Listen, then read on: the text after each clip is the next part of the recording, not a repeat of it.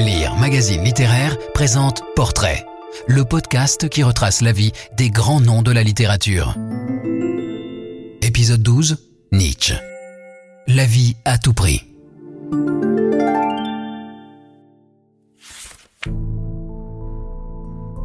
Jeune prodige universitaire, Nietzsche dut pourtant renoncer à l'enseignement en raison d'une santé fragile.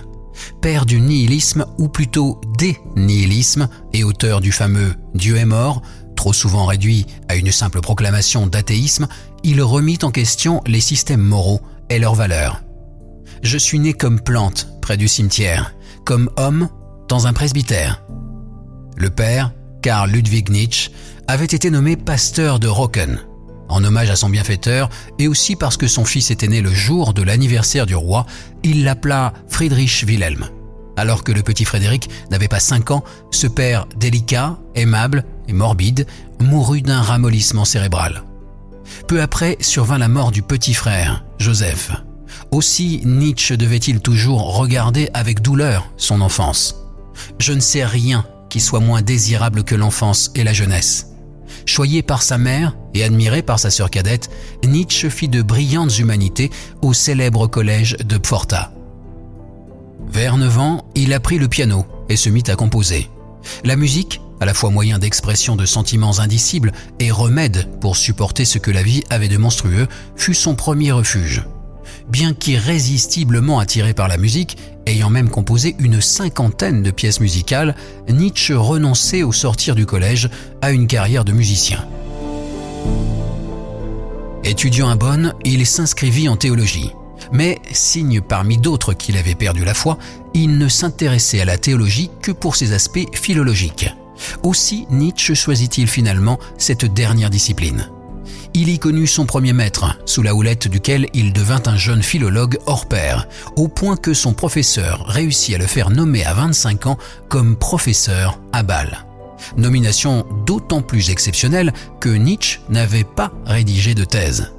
À Bâle, en gage de fidélité à l'université qui le recrutait, il abandonna sa nationalité prussienne et devint un apatride. Quant au fond, il savait qu'il n'était pas plus philologue que musicien. La lecture de Schopenhauer lui révéla sa vocation de philosophe et la rencontre de Wagner, qui avait alors 52 ans, lui donna l'illusion qu'il avait trouvé son Pygmalion. Après une brève expérience de la guerre franco-prussienne comme infirmier, son premier ouvrage publié, La naissance de la tragédie, qui plaide pour un avenir dionysien de la musique, eut pour effet de le brouiller avec le milieu des philologues, sans pour autant le lancer auprès des wagnériens. La naissance de la tragédie posait cependant la première idée fondamentale de Nietzsche, l'opposition des catégories de l'apollinien et du dionysiaque. Apollon y est le dieu solaire, celui des belles apparences idéalisées au contour précis, le dieu de la mesure et du rêve. Il est la source des arts plastiques. De son côté, Dionysos est le dieu de la démesure, de l'ivresse sexuelle et orgiastique, un dieu plein d'énergie qui ne cesse de transgresser les limites ce qui le conduit à toujours rompre les formes. Il est à l'origine de la musique et des arts non plastiques. D'après Nietzsche, tous les chefs-d'œuvre du génie grec résulteraient du combat et de l'alliance amoureuse entre ces deux tendances contradictoires. Plus fondamentalement, cette opposition renvoie aux deux pulsions qui jaillissent de la nature elle-même sans la médiation de l'artiste. Bref, le dionysiaque et la catégorie originaire par lequel s'affirme l'éternelle volonté d'engendrer, de produire et de reproduire, et le sentiment de l'unité nécessaire de la création et de la destruction. L'apollinien surgit de ce substrat dionysiaque comme l'expression complémentaire et antagoniste d'un autre élan vers un être pour soi accompli, une individualité caractérisée vers tout ce qui rend unique.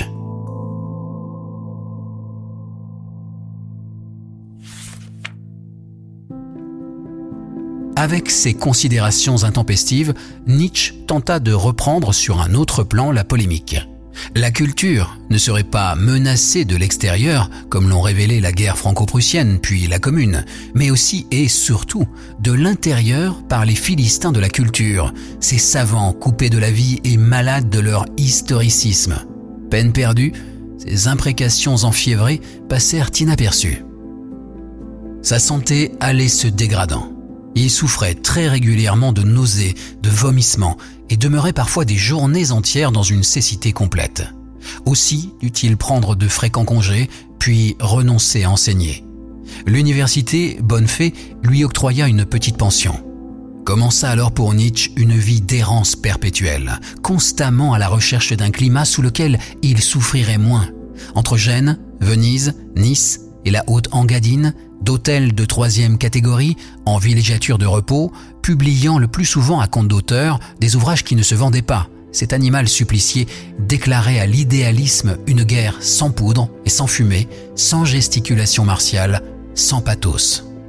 L'hiver 1880 fut l'un des pires de sa vie, véritable trou noir dans son existence. Il était au bord du suicide, mais il s'en sortit. Aurore en 1881 fut le signe de cette renaissance que suivirent le Gai Savoir en 1882 avec le thème de la mort de Dieu et Ainsi les Zarathustra en 1884. Grand poème philosophique, sorte de contre-évangile, symphonie annonciatrice des temps nouveaux et de l'arrivée du surhomme. C'est pendant cette période qu'il fit l'expérience de la révélation de la doctrine de l'éternel retour. Elle serait venue à lui le 26 août 1881 dans une sorte d'illumination de type mystique, 6000 pieds au-dessus de l'homme et du temps.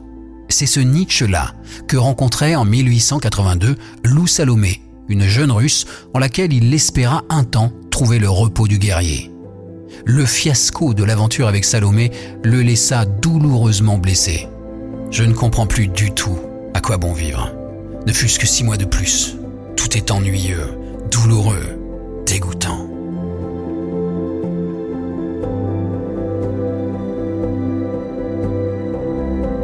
Tout retour vers l'humanité, depuis cette détresse inégalée, s'avérait impossible. Restait l'œuvre à écrire, la radicalisation d'une pensée déjà radicale. Au thème du surhomme et de l'éternel retour vint s'agréger celui de la volonté de puissance. Nietzsche voulut faire éclater tout ce qu'il y a en l'homme de haine de soi et de ressentiment. Il était de plus en plus clair et en même temps de plus en plus à la limite. Je suis de ces machines qui peuvent exploser, dira-t-il à Peter Gast en 1881. Cet élan déboucha ainsi sur ses œuvres critiques les plus articulées et les plus construites, comme Par delà bien et mal ou Généalogie de la morale. On y trouve les remarques les plus lucides Nietzsche s'y montre l'un des premiers intellectuels allemands à tenir le nationalisme et l'antisémitisme pour des maladies et des symptômes de faiblesse. Mais il composait en même temps des textes plus exaltés, signés l'Antéchrist, Dionysos ou le crucifié. Après l'effondrement final à Turin, il n'était plus qu'un homme réduit au silence, un fou si l'on veut, vivant le reste de son âge auprès de sa mère. Mort avant d'être mort, celui qui avait vécu un peu trop intensément avec lui-même Peut-être. Mais d'après de multiples témoignages, cette âme éteinte, ce Dionysos déchu, continua à jouer du piano. Si le style de Nietzsche n'est pas argumentatif, il n'a cependant rien d'irrationnel. Ces aphorismes, ses pointes et ses traits d'esprit exigent cet art des sous-entendus, cette agilité à saisir au propre et au figuré, ce doigté pour les nuances dont il demande à ses lecteurs de faire preuve. Parce que la pensée se doit d'engendrer des idées, d'agir sur celui qui la lit. Celle de Nietzsche produit des idées de l'espèce qui produit des idées.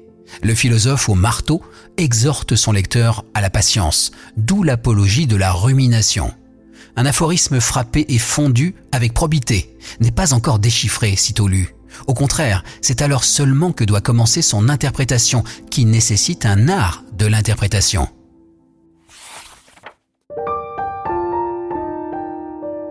C'est en cela que consiste d'ailleurs la vertu du philologue. La philologie, à une époque où on lit trop, est l'art d'apprendre et d'enseigner à lire. Seul le philologue lit lentement et médite une demi-heure sur six lignes ce n'est pas le résultat obtenu, c'est cette sienne habitude qui fait son mérite.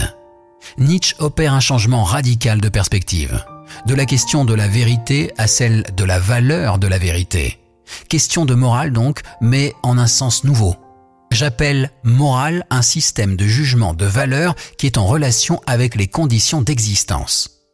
La méthode consistera dès lors à dévoiler l'origine et la genèse véritable, bref, à faire la généalogie des valeurs dissimulées sous le paravent des manières de dire des philosophes, des prédicateurs ou des prophètes. La généalogie, comme méthode, est indissociable de cette conception perspectiviste de la vérité. La vérité est ce type d'erreur sans laquelle une certaine espèce d'être vivant ne saurait vivre. Ce qu'est la valeur, du point de la vie, décide en dernier ressort. D'où la nécessité d'interroger la valeur de ces valeurs et d'envisager la morale que professe un philosophe, une religion ou un peuple. Mais pourquoi donc en finir avec les anciennes valeurs? La réponse est simple. La plupart des systèmes moraux, s'ils ont pu un temps exprimer le besoin de conservation de ceux qui les ont institués, se sont retournés contre la vie. Les valeurs étiolées n'existent plus que par la force de l'inertie ou de l'habitude. Nietzsche appelle nihilisme cette maladie incubée par l'humanité qui consiste dans la dévalorisation de toutes les valeurs posées comme supérieures. Il vaudrait mieux parler dénihilisme, tant il est vrai que Nietzsche envoie en tout azimut les manifestations, distinguant même entre un nihilisme passif, signe de faiblesse, de régression, dans lequel fermente l'esprit de ressentiment, le vouloir mourir et qui débouche sur le déchaînement de tous les instincts de violence et d'ignorance. Ce nihilisme qui étend son règne aujourd'hui, si bien que les différentes valeurs se font la guerre, et un nihilisme actif, signe de force, caractérisé par la gaieté d'esprit et par la puissance accrue de l'esprit. Qui pose les valeurs? La vie. Mais en quel sens? La vie, qui est pour nous la forme la mieux connue de l'être, est spécifiquement la volonté d'accumuler de la force. La vie tend à la sensation d'un maximum de puissance. Elle est essentiellement l'effort vers plus de puissance. Sa réalité la plus profonde, la plus intime, c'est le vouloir. Nietzsche soutient que le fond ultime de la réalité est volonté de puissance. L'expression volonté de puissance a occasionné de nombreux contresens. On la rendrait peut-être mieux en français par vouloir en vue de la puissance. Il faut écarter le préjugé qui fait de la volonté de puissance un simple appétit de pouvoir. La puissance n'est pas davantage l'objet de la volonté que cette dernière n'est d'ailleurs un sujet voulant la puissance. En fait, la volonté de puissance n'est ni une, ni même consciente, mais multiple et sourde. Elle est essentiellement réflexive, tournée vers elle-même. À travers la puissance, c'est la volonté, comme ensemble hiérarchisé de forces et de pulsions différenciées, qui se veut elle-même. La volonté de puissance désigne un processus dans lequel la volonté, simple nom pour désigner un agrégat ou un complexe de force, tend à son augmentation et à son intensification à travers l'acquisition de toujours davantage de puissance. La doctrine du surhomme n'était pas autre chose que la figure que l'homme, malade de lui-même, devait se donner comme but pour se dépasser restait à expliquer le lien entre la volonté de puissance et l'étrange doctrine de l'éternel retour du même. Sorte d'impératif catégorique de la morale nietzschéenne, il n'invite pas à sortir du temps, mais à donner à la vie de chacun et à son présent propre toute son intensité, toute sa richesse et toute sa plénitude. Là est le point culminant de tout vouloir. Imprimer au devenir la marque de l'être, telle est la plus haute volonté de puissance.